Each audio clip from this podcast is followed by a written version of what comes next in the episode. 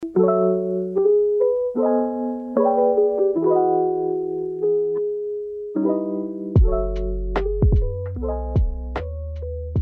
semua pendengar podcast tercinta HMTGF, selamat datang dan selamat menerkan podcast GeoHear. Buat episode kali ini, aku Mufer, dan ada pembicara kita kali ini, namanya Mbak Yuni, bakal bawain podcast bahas seputar sharing kolokium nih.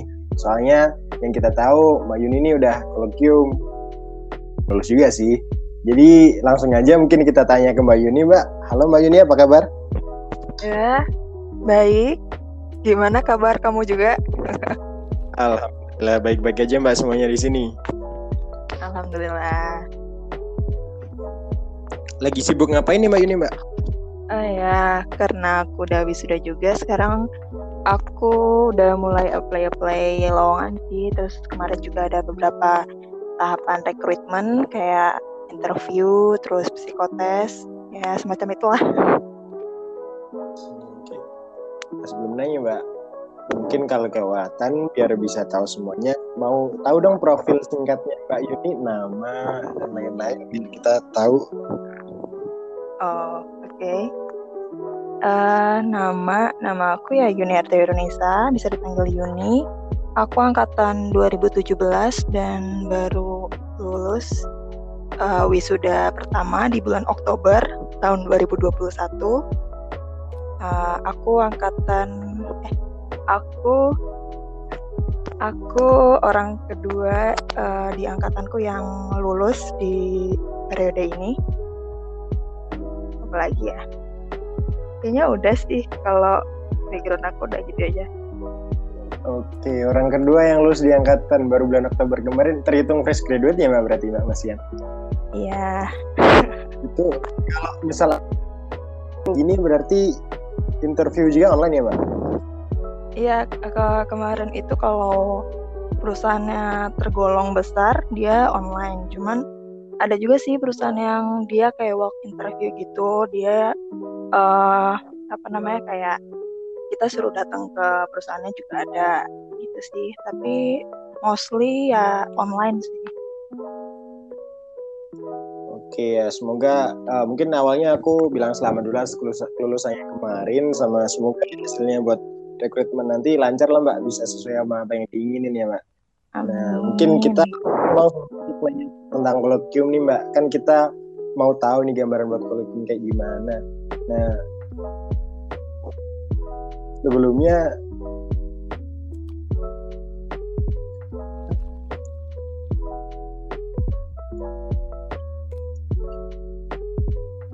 terus terus di aku deh.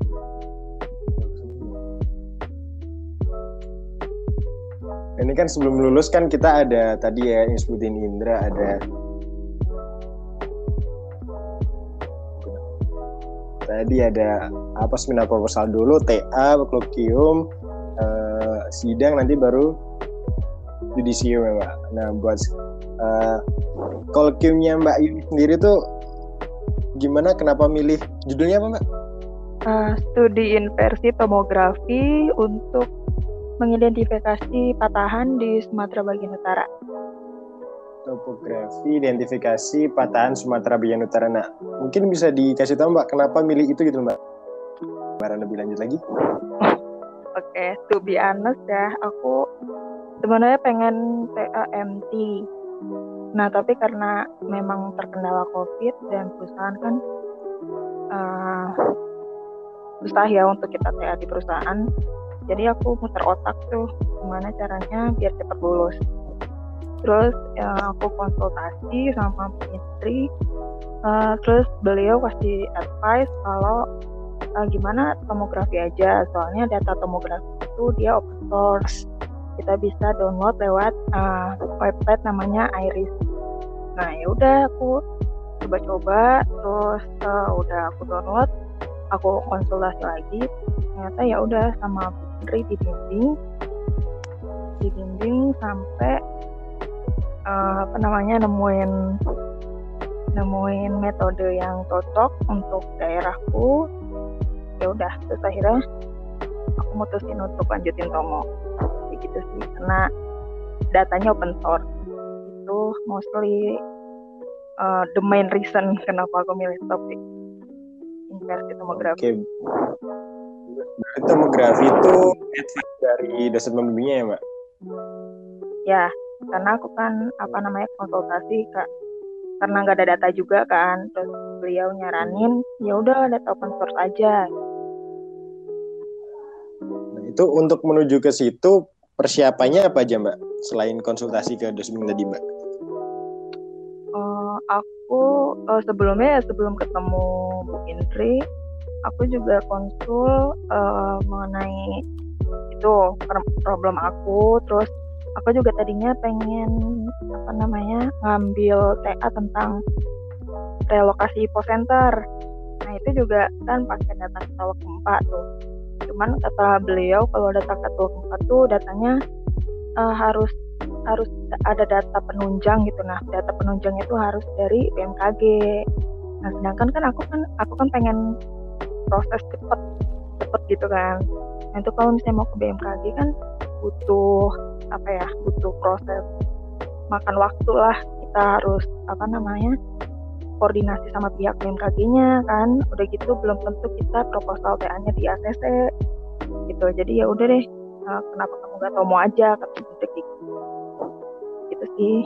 Kayak jadi nggak nggak kosong-kosong banget kalau kalau mau konsultasi ke dosen.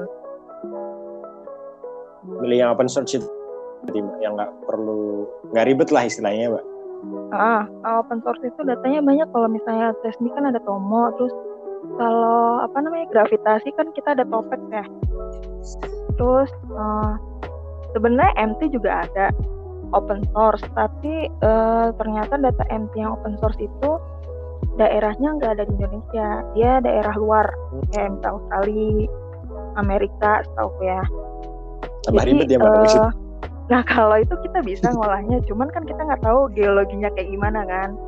Belum keluar negeri mungkin kalau misalnya kamu udah keluar negeri bisa tahu geologinya bisa diambil tuh open source MP. Bisa bisa. Nah itu lancar nggak mbak kalau kemarin mbak? Maksudnya mungkin ada kendala-kendala apa yang kurang, apa teman kurang support atau gimana? Enggak ah, alhamdulillah angkatanku solid. Eh. Uh, jadi ya. apa ya? Mungkin kendalanya kalau aku kan sempro bulan Juni tuh, terus aku kolok itu bulan Agustus, rentangnya hmm, dua bulan ya. Nah itu paling di pengolahan aja sih. Kalau kalian cepat ngolahnya ya mungkin cepat juga gitu langsung kolok abis sentuh bisa cuman emang kalau tomografi itu dia ngolahnya apa namanya butuh waktu yang lama gitu. Dia trial errornya banyak jadi kendalanya di pengolahan kalau aku ya. Kalau misalnya pas di uh, kolokiumnya alhamdulillah lancar-lancar aja sih nggak ada kendala yang kayak gimana. Siapin apa nih ya mbak? Buat kolokiumnya itu sendiri belum disiapin apa ya PPT terus berkas-berkas kelengkapan uh, kan kalau misalnya mau kolokium itu kita ngajuin permohonan kolokium kan ke TU nah dari TU kita nanti dikasih formulir persetujuan kolokium namanya. Nah di uh, formulir itu tuh kita udah nentuin tanggal sebelumnya sama dosen pembimbing. Jadi nanti di formulir itu kita nulis uh, tanggal fixnya nih sama jamnya. Nah itu harus ditandatanganin sama uh, dosen pembimbing kalian. Terus berkas-berkas yang harus disiapin kalau nggak salah ya uh, buku biru, buku biru itu diisi. Terus apa lagi ya? Kayaknya transkrip, transkrip nilai. Terus kayaknya udah deh. Kayaknya kalau misalnya offline itu kita harus uh, ngumpulin draft skripsi tapi karena aku online jadi uh, draft skripsinya cuma dikirim lewat PDF aja. Gitu. Berarti bedanya offline online itu ya mbak?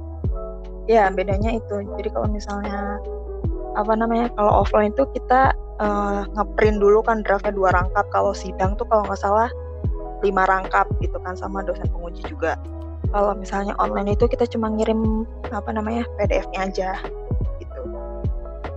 Itu sih. Oh iya di formulir itu kita juga harus ada tanda tangan PKIA jadi uh, usahakan tanda tangan apa mbak? PKIA tahu nggak PKIA belum. Oh belum tahu PKIA tuh. Jadi kita kalau misalnya mau ngajuin KP ke perusahaan mau ngajuin TA sidang kolokium atau apa pun itu kita harus ada persetujuan PKIA jadi uh, PKI ini PKIA ini yang ngatur kayak apa ya mekanisme atau proses yang kita jalani itu misalnya kita kolokium nih. Nah link kolokiumnya itu yang nyediain PKIA terus misalnya kita sidang nah ya yang nentuin dosen pengujinya siapa itu juga PKIA jadi kita harus apa namanya konfirmasi ke PKIA dulu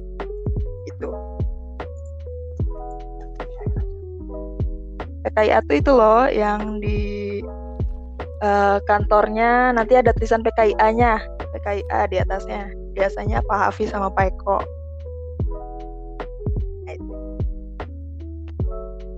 Oke. Kan itu tadi gambaran buat kolokiumnya ya mbak ya. Rangkainya kayak gitu ah apa yang aja yang diperluin buat kiat-kiat gitu buat kita? Bukan buat kita sih mungkin buat angkatan atas kita 18 6, apa 18 19 mungkin buat persiapan kolokium atau TA buat okay. kegiatan ke depannya kiat-kiatnya apa ya? Uh, kalian mungkin kalian harus rajin-rajin follow up sih maksudnya gini kan kalau misalnya kita TA itu kita tergantung sama apa ya kinerja diri kita ya. Misal misal nih kita udah revisi nih terus kita dikasih yeah. dikasih revisi sama dosbing terus uh, kadang kita tuh kayak terlena gitu kan ah nanti ah kerjain gitu nah itu kayak uh, menurut aku tuh dikurangin lah. Maksudnya kalau emang kalian pengen cepet tuh kalian harus misal hari Senin nih dikasih hasil revisi ya hari maks apa langsung dikerjain itu mbak iya harus dikerjain maksimal tuh hari Kamis terus minggu depannya lagi kalian udah udah ngasih hasil revisinya gitu loh. Biar dosen pun kayak nggak apa namanya gak lupa gitu loh sama apa namanya hasil revisinya beliau yang minggu kemarin. Nah terus itu. Terus apalagi ya? Mungkin jangan capek untuk ngurusin semua berkas-berkasnya sih. Karena emang melelahkan sekali apalagi gitu. jangan capek itu kayak misal ngurusin berkas itu kayak berkas kolok sidang yudisium itu kan kita harus ke kampus ya.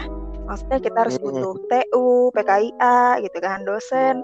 Nah sometimes kalau kita ke kampus pun karena ini online kita belum tahu nih uh, mau Beliaunya ada apa enggak gitu, itu iya ada atau enggak kita kayak ah males ah nanti aja gitu kan. Nunggu orang nunggu orang ngabarin gitu. Akhirnya kayak kabar-kabaran gitu kan. Itu kayak kayak apa ya? Ya jangan capek lah. Namanya juga kita masih mahasiswa kita yang butuh kan. Jadi ya udah dinikmatin aja gitu loh. Itu sih. Memang perjalanannya cukup lama dan menguras tenaga. Apalagi kalau kita udah sidang itu kan di pikiran kita kayak oh, udah sidang nih udah leha-leha dong. Ya enggak sih?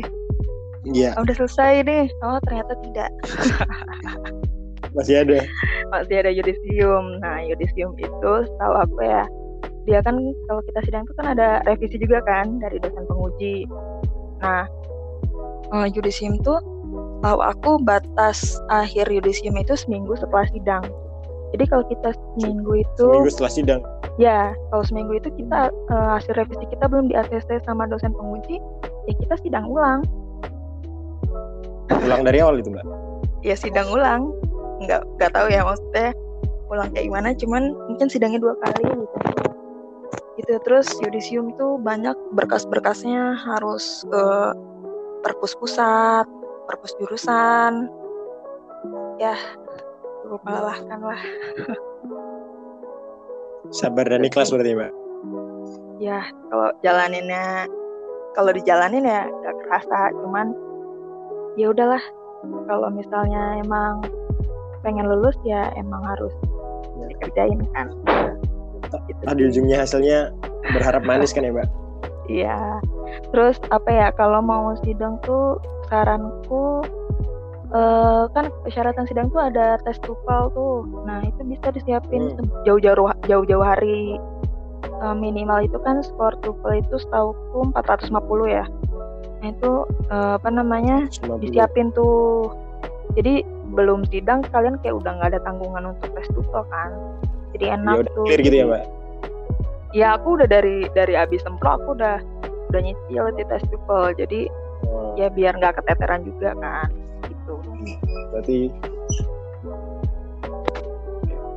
ke depannya langsung jalan itu ya mbak kalau udah kelar udah ya ya jadi kayak tinggal ngumpulin aja kan kalau misalnya udah ada syarat-syaratnya tinggal ngumpulin aja nggak nggak tes lagi gitu loh mungkin itu kiat-kiatnya tadi ya. Makasih buat saya anu nggak mbak? Ya sepatah dua patah kata. Ya bukan apa ya? Buat seluruh mahasiswa aktif gitu mbak. Apa pesannya kuliah gimana? Mungkin nggak terlalu spesifik tentang kolegium tapi secara umum gitu mbak. Apa ya mungkin kalau untuk mahasiswa yang masih praktikumnya tiga empat gitu ya semangat aja. Praktikum. aku juga pernah ya kan maksudnya praktikum GL EE yang masih banyak gitu kan semester empat lima kan. Ya semangat aja aku juga pernah kayak gitu. Usahakan uh, apa namanya menghasilkan hasil yang semaksimal mungkin karena itu berpengaruh banget buat IPK kalian ke depannya. Uh, eh, FGI aja sekarang kalau misalnya kayak loker-loker gitu kan pasti ada minimum IPK berapa gitu. Ya apalagi kalau perusahaan startup itu dia minimum IPK-nya bisa 3,3 Iya loh. Tinggi ya, Pak? Jadi Iya jadi tinggi. Jadi ya aku nggak bilang IPK itu apa ya orang yang IPK-nya tinggi itu pasti sukses enggak. Cuman itu ya minimal menunjang lah ya iya menunjang yeah. untuk kalian ke depannya kayak gitu sih. Semangat terus Oke, makasih buat Mbak Yuni tadi tips and triknya, penjelasannya ada ada masukan juga kita yang masih kuliah di awal-awal ini. Uh, makasih Mbak Gini udah ngomongin waktunya. Ya kita lah siap-siap buat kolokium, persiapan judul, berkas-berkas siapin, uh, siap-siap buat capek, ribet. Nah ya gimana pun kita jadi iya. mahasiswa harus tetap gimana ya? Mau lah ya, usahakan. Ya jalanin aja ya. Ya, ya, ya jalanin aja. Itu tadi buat praktikum biar nunjang IP. Oh iya, itu satu lagi uh, sebisa mungkin kalian harus itu apa namanya ikut aktif organisasi kalau bisa uh, eh, KP ya karena lumayan banget buat di CV walaupun KP-nya online nggak apa-apa ya, berarti nggak mulu-mulu akademik ya mbak? Organisasi ya, juga penting uh, gitu benar. Ya. soft skillnya juga gitu. ada.